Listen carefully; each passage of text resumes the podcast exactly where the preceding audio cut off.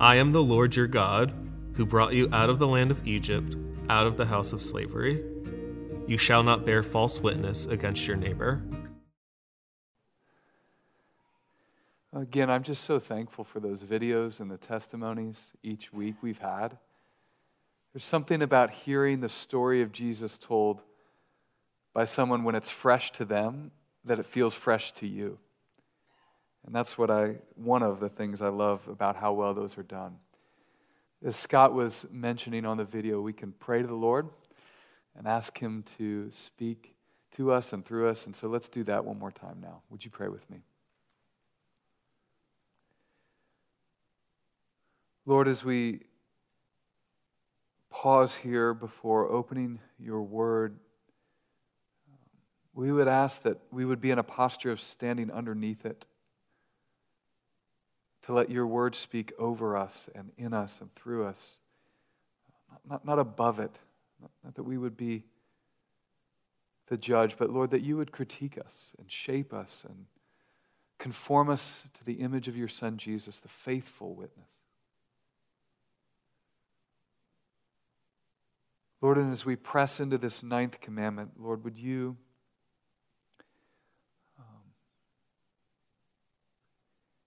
again just make us more like your Son Jesus?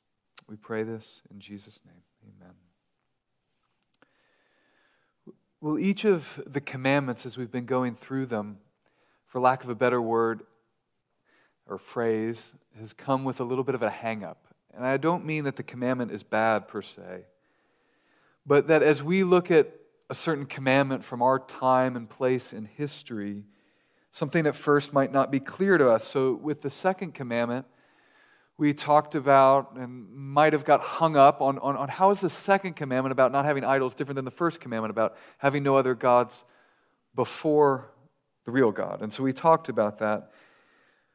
With the fourth commandment, we might get hung up about how aspects of the Sabbath are applicable today or not applicable today. With the sixth commandment about murder, we might not necessarily get hung up, so to speak, but we might wonder what there is to preach about because everybody believes murder's wrong. The hang up we might bring to the ninth commandment, I suspect, is believing that lying's not really all that big of a deal. I remember when I worked in construction uh, before I was a pastor, and there was this project manager named Joe, and Joe worked for a general contractor, and Joe was notorious for lying about everything. Joe lied about everything. And I remember going to this meeting with Joe um, off site, on the job site, and out of our office with him, and then I come back to our office, and our superintendent asked me questions about this meeting with Joe and when we need to be on site and whatnot. And the superintendent asked me, uh, But how do you know if Joe is lying to you? I, I don't know. yeah, I don't know. And he says, Were his lips moving? Some of you know where this is going. And I say, Yeah. He said, Well, he was lying to you. and we laughed about it, right? It, it was a joke. Um, and we took precautions accordingly to document our work and whatnot. We just it wasn't that big of a deal in a strange way, even though it was a big deal. It just, it, it was okay. We knew how things went. We don't often feel like lying is a big deal. Consider the online forms that ask you to check the box that you've read, right? And agree. You've never done that. Like, you have never done that. And you've all checked, I read and agree. No one's read those. I don't even know who wrote them, has read them. They just put them out there. When we preached about adultery, um, we talked about euphemisms of cheating or affair. They're nicer sounding words than the reality. But when it comes to lying, the euphemisms abound. You might tell a fib or a whopper, tall tale, a white lie, a half truth. You can spin a yarn. You can pull a fast one, pull someone's leg, pull the wool over someone's eyes, you might equivocate or even bamboozle. Another word you could use. We might spread fake news. We might falsify figures, distort facts, be given to exaggeration. The fish was this big. Notice as a fisherman, that it was this big. Right, when you walk into the Bass Pro Shop on Paxton, Do you, do you know what it says above? Some of you know. Mike knows. Welcome, fishermen, hunters, and other liars. That's what it says when you walk into the building. And I could share other euphemisms for lying, but they seem less appropriate to share from the pulpit. But even we can see in this list, it adds up to make us feel like lying's not that big of a deal, but it is a big deal. If you're holding a Bible, please turn with me to the book of Exodus. Exodus is the second book in the Bible. If you're going to use one of the ones that, like I'm holding here in the pews, it's on page 57. We've been teaching through Exodus in the fall, and as we hit the Ten Commandments, we've slowed down and we're going one commandment a week. Exodus chapter 20, verse 16, we come to the ninth commandment, which says, You shall not bear false witness against your neighbor. You'll notice that it doesn't say you shall not lie. That's often how we understand it, but rather, you shall not bear false witness against your neighbor. The commandment certainly has something to say about all lying and telling a fib and tall tales, but the wording of the commandment, indicates a specific type of lying lying as a witness in a court case, which is a big deal. If you have a Bible, just flip over just a page in the one I'm holding to Exodus chapter 23, the first three verses. Then the, the following chapters, the next few chapters after the Ten Commandments, kind of fill out some of the situations in which these Ten Commandments might apply for Israel and perhaps in some ways for us. But in Exodus chapter 23, we read, first three verses, You shall not spread a false report. You shall not join hands with a wicked man to be a malicious witness. You shall not fall in with the many to do evil, nor shall you bear witness in a lawsuit, siding with the many, so as to pervert justice. Nor, and mark this, shall you be partial to the poor man in his lawsuit. So, so not with a wicked person, not with the many, not with the poor. You be impartial. Here again, we see the stress of the importance on the truthfulness of a witness in court. I remember the first time, or one time I should say, I had to testify in court as a pastor. And for whatever reason, the lawyer did not prepare me very well for this event. It made it seem like no big deal. I just say a few things on behalf of the defendant, only those aspects of his life that I knew something about. No big deal.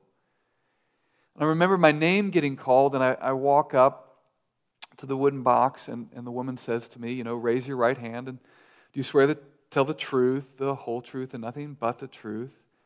And I did. And, and, and I remember, though, and I know it feels like a cliche, but my knees started to buckle and I started to get lightheaded. I speak in front, I'm speaking in front of you now. Like I love speaking in front of people, but I've gotten used to it. And yet, in that moment, I just was overwhelmed. And I wasn't even going to lie. I'm glad, I hope you, you know, hope you know that's true. But I wasn't going to lie. And I just felt the weight of what it means in a court of law to speak the truth.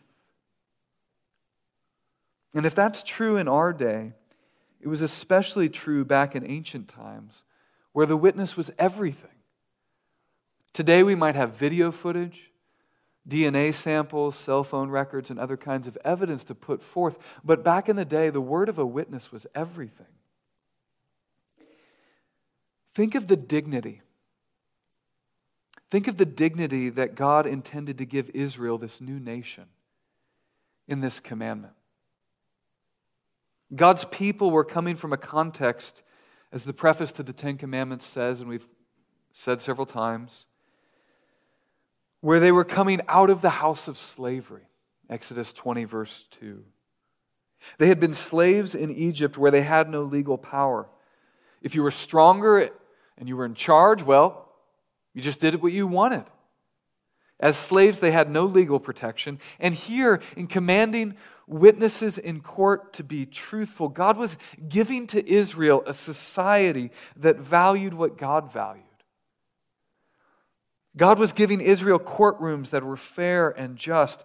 God was giving dignity to the weak and the wayward as He leveled the playing field. of power and wealth in ways they never could have imagined just a month before in Egypt.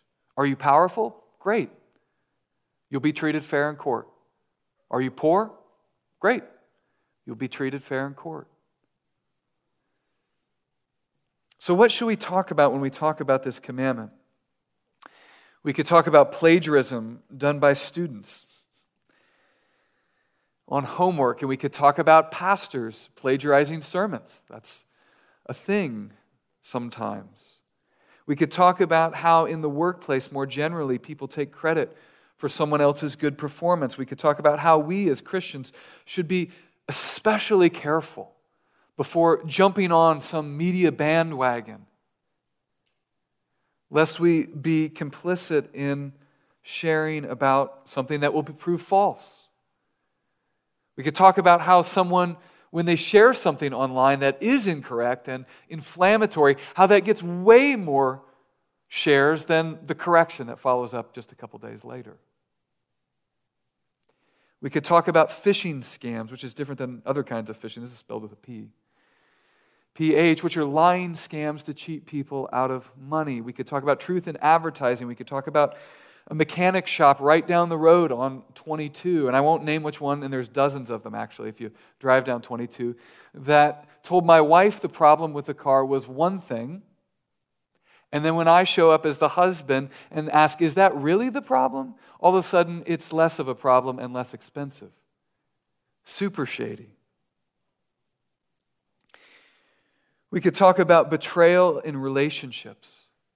The sting of being lied to, it just hurts to be lied to.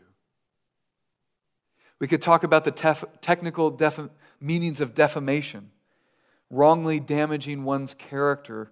When it happens in print, we call it libel. When it happens in speech, we call it slander. There's lots to talk about. And that's just to stay in the genre, so to speak, of lying. When talking about the ninth commandment, many authors and pastors, they start here on this commandment about lying, but then they branch out to other forms of speech and how we might tear others down with our words rather than building them up. And in this way, sermons about the ninth commandment become sermons about our speech more generally. And that's not a bad approach, it's a good approach, actually. But I want to do something different. Rather than branching out from this command about lying, to talk about our speech more generally, I want to back up. Let's ask the question why would someone bear false witness in a court of law? Think about that for a moment. What's going on in the human heart that would lead to bearing false witness? Why would someone lie? And here's my answer we want to get our way more than God's way. You will lie when you want to get your way more than God's way. When you study this commandment about bearing false witness, there are a handful of Bible passages, three in particular, that keep bubbling up to the surface. And so I want to just mention them to you briefly. You won't need to turn there. But the first, there's this story of a man named Naboth. It's not super well known story, but Naboth has a vineyard. And the vineyard just so happens to be right next to the king's palace. And King Ahab offers to buy the land from Naboth, but Naboth says no. Having your land in the Old Testament was a big deal, and you didn't want to just sell it because that was your inheritance. And Ahab pouts about it. And his wife, Queen Jezebel, says essentially, Don't pout, be happy, I'll get it for you. You read about this in 1 Kings chapter 21, where it says that Jezebel, quote, wrote letters in Ahab's name and sealed them with his seal. And she sent the letters to the elders and leaders who lived with Naboth in the city. And she wrote in the letters, Proclaim a fast, and set Naboth at the head of the people, and set two worthless men opposite him, and let them bring a charge against him, saying, You've cursed God and king. Then take him out, Naboth, and stone him to death. And that's what they do. The witnesses lie about Naboth. He's stoned. Ahab takes the field. And God is furious with Ahab and Jezebel because they bore false witness to get what they wanted. You might say, well, that's a story of a bad king and a bad queen. about a better king, a good king like David, Bathsheba. 2 Samuel 11, we read that at the time that kings go out to war, David didn't. David stayed home, and when he saw Bathsheba, the wife of another man, he took her for himself. Then he lied to her husband Uriah and had Uriah killed in battle. Again, the story illustrates that when a heart wants something, it's willing to do things like lie to get it. And what I want to propose to you, it's not simply your virtue that keeps you from not lying. That's part of it. But it's also the fact that we don't think we can get away with it that keeps us from lying. I'll just propose to you speeding as an example, right? How many of us are going to obey all the traffic signals at the same level of um, virtue when we know we don't have to? The third passage that comes up often when we talk about the ninth commandment is one with the religious leaders, the religious leaders, and Jesus. As they sought to kill him, we read in Mark 14 this. Now, the chief priests and the whole council were seeking testimony against Jesus to put him to death. That's what they wanted. So, what did they do? It says they found many who bore false witness against him. Mark 14, 55 to 56. The religious leaders wanted Jesus dead, so they got people to say that he should be. So, in a way, as we're preaching a sermon about lying, right? I'm preaching a sermon about lying and truth telling. But if in our sermon we're asking the question of why someone might lie, and we discover that behind our lying is the desire to get our way, then the sermon can't merely be about lying. The sermon must be about crucifying our pride. It's a sermon that confronts the way our hearts love to get our ways. And that's what each of these passages showing us that Naboth and Ahab and Jezebel, David and Bathsheba and Uriah, Jesus and the religious leaders, they're, what we see is that lying grows out of hearts that want our way more than God's ways. If you've ever seen a toddler throw a tantrum, which I'm sure many of you have, then you know it's quite an event. The toddler's way or nothing. He's going to scream and yell and turn red in the face and lie and shout and make demands. As adults, we grow out of, or at least we tend to grow out of, these visible signs of a toddler's tantrums, but our hearts don't grow out of our nature. We need to be saved out of our nature, which is why we need Jesus. We may not be in the house of slavery as Egypt was, in that kind of slavery, but by our nature, the Bible says we're just as enslaved. Your nature wants your way more than God's way. This is the truth that sets us free. Seeing our need for Jesus and seeing that we have Him in the gospel. Some of you know that I enjoy professional cycling following professional cycling. And, and most of you will be at least vaguely aware of the scandals around Lance Armstrong and really all of professional cycling during that era. For the longest time, Armstrong remained adamant of his innocence in cheating. They call it blood doping. There's other ways to cheat performance enhancing drugs, PEDs cycling, it happens a little different than it did in baseball. But Armstrong was adamant about his innocence. And, and one of the early whistleblowers against Lance Armstrong was a guy named Floyd Landis, who incidentally just lives just 45 minutes. He grew up around here. Uh, and, and, and, the knock on, you know, he's sort of like this Amish farm boy. So he's got to be telling the truth. And turns out, at least he was. He was a cheater too. Um, he won the Tour de France and they took his title away. But in that wake of that, he began accusing Armstrong, former teammate of Armstrong's, of cheating as well. And all of Armstrong's teammates just, just sang in harmony with Armstrong until they didn't. There was a guy named George Hincapie, one of Armstrong's chief lieutenants, most trusted teammates, one of the most respected men in cycling. And Hincapie sort of kept this lie going. He said until guys showed up at his house with uniforms and guns and subpoenas talking about jail time. And that's when it, the lie just unraveled quite publicly, actually. And, and I'm not saying Hincapie became a Christian, but that moment does serve as sort of an illustration for us because of what it means to reckon with our sin and our need for Jesus. Either Hincapie could have maintained that lie into court and had it crumble there because it was going to crumble, or he could have let go of his pride and he chose to let go of his pride. I say chose. Maybe we would say, though, he didn't choose to let down his pride, but he was forced to. This is why thinking about the ninth commandment makes me love Jesus so much. This way of thinking about the Nine commandment helps me realize that these guys in uniforms coming with guns and subpoenas, we probably wouldn't say they love George Hincapie. Not in the way Jesus loves us, anyway. I want to read to you from one of the gospel accounts from Luke chapter 22 as Jesus is going into trial and he's got these false witnesses lying about him.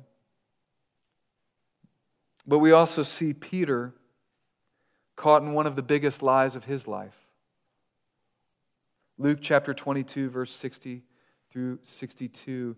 But Peter said, Man, I do not know what you're talking about, speaking to those around him. And immediately, while Peter was still speaking, the rooster crowed. And the Lord, we read, turned and looked at Peter. And Peter remembered the saying of the Lord, how he had said to him, Before the rooster crows today, you will deny me three times. And he went out and wept bitterly. Jesus dies comes back to life. And one of the first things he does is go to Peter and make a meal, and they eat together. Thinking about the ninth commandment and my own guilt really makes me love Jesus. Because I know I wouldn't love him if he hadn't first loved me on my own, I could see scenarios that could take shape where I would maintain my own rightness until the moment I was exposed as a fool. I could tell you stories of seeing others caught in lies and how hard it is for them to admit they're wrong. But I could also tell you how hard it is for me when I'm caught to admit it, when I discipline too harshly, too much anger, too much of something else. How hard it is for me to repent to my children. When I speak too rashly in a workplace, knowing it's wrong, even at the moment I'm saying it, and yet think of a hundred reasons to justify why it was justifiable.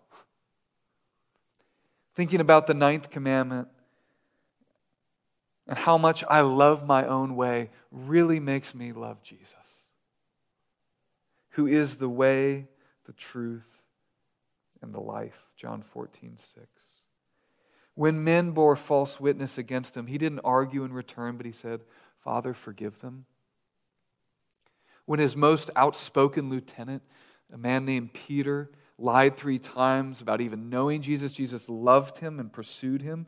When all the disciples fled, away from Jesus at his crucifixion. Jesus, by staying the course, by being crucified, was in a sense pursuing them because he loves them.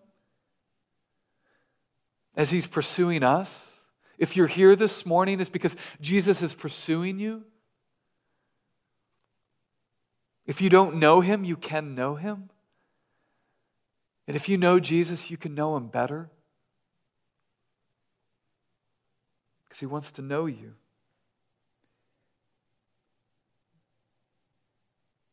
And to know him is to know joy,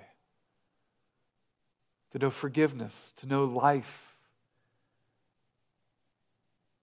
As a closing passage, I want you to look with me at Acts chapter 1. So if you have that same Bible, turn to page 858. Acts chapter 1. Acts tells the story of the birth of the early church after the resurrection of Jesus. Page 855. Excuse me. Acts chapter 1. At first, the disciples are asking Jesus as they see him resurrected about this time when are you going to restore the kingdom of Israel? Which is sort of a way to say, when are you going to take our earthly kingdom? When are you going to make our way great again? In a way, they're still the same types of disciples like you and I, wanting their way and their kingdom, but Jesus gives them grace. He gives them forgiveness.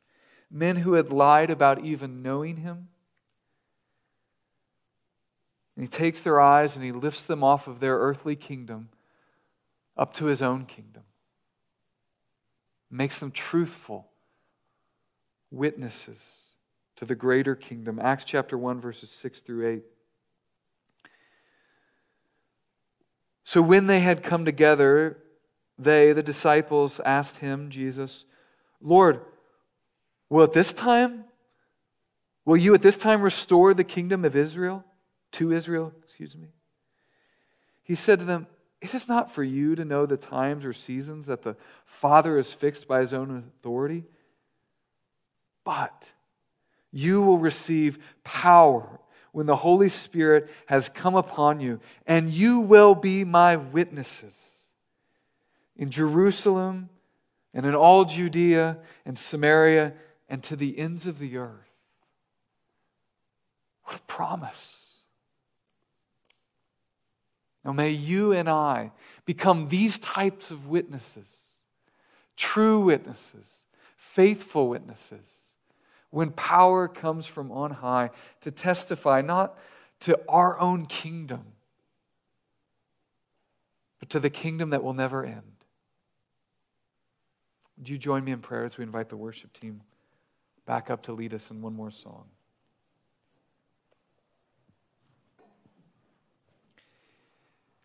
Heavenly Father, we thank you that though our kingdoms are like little sparklers,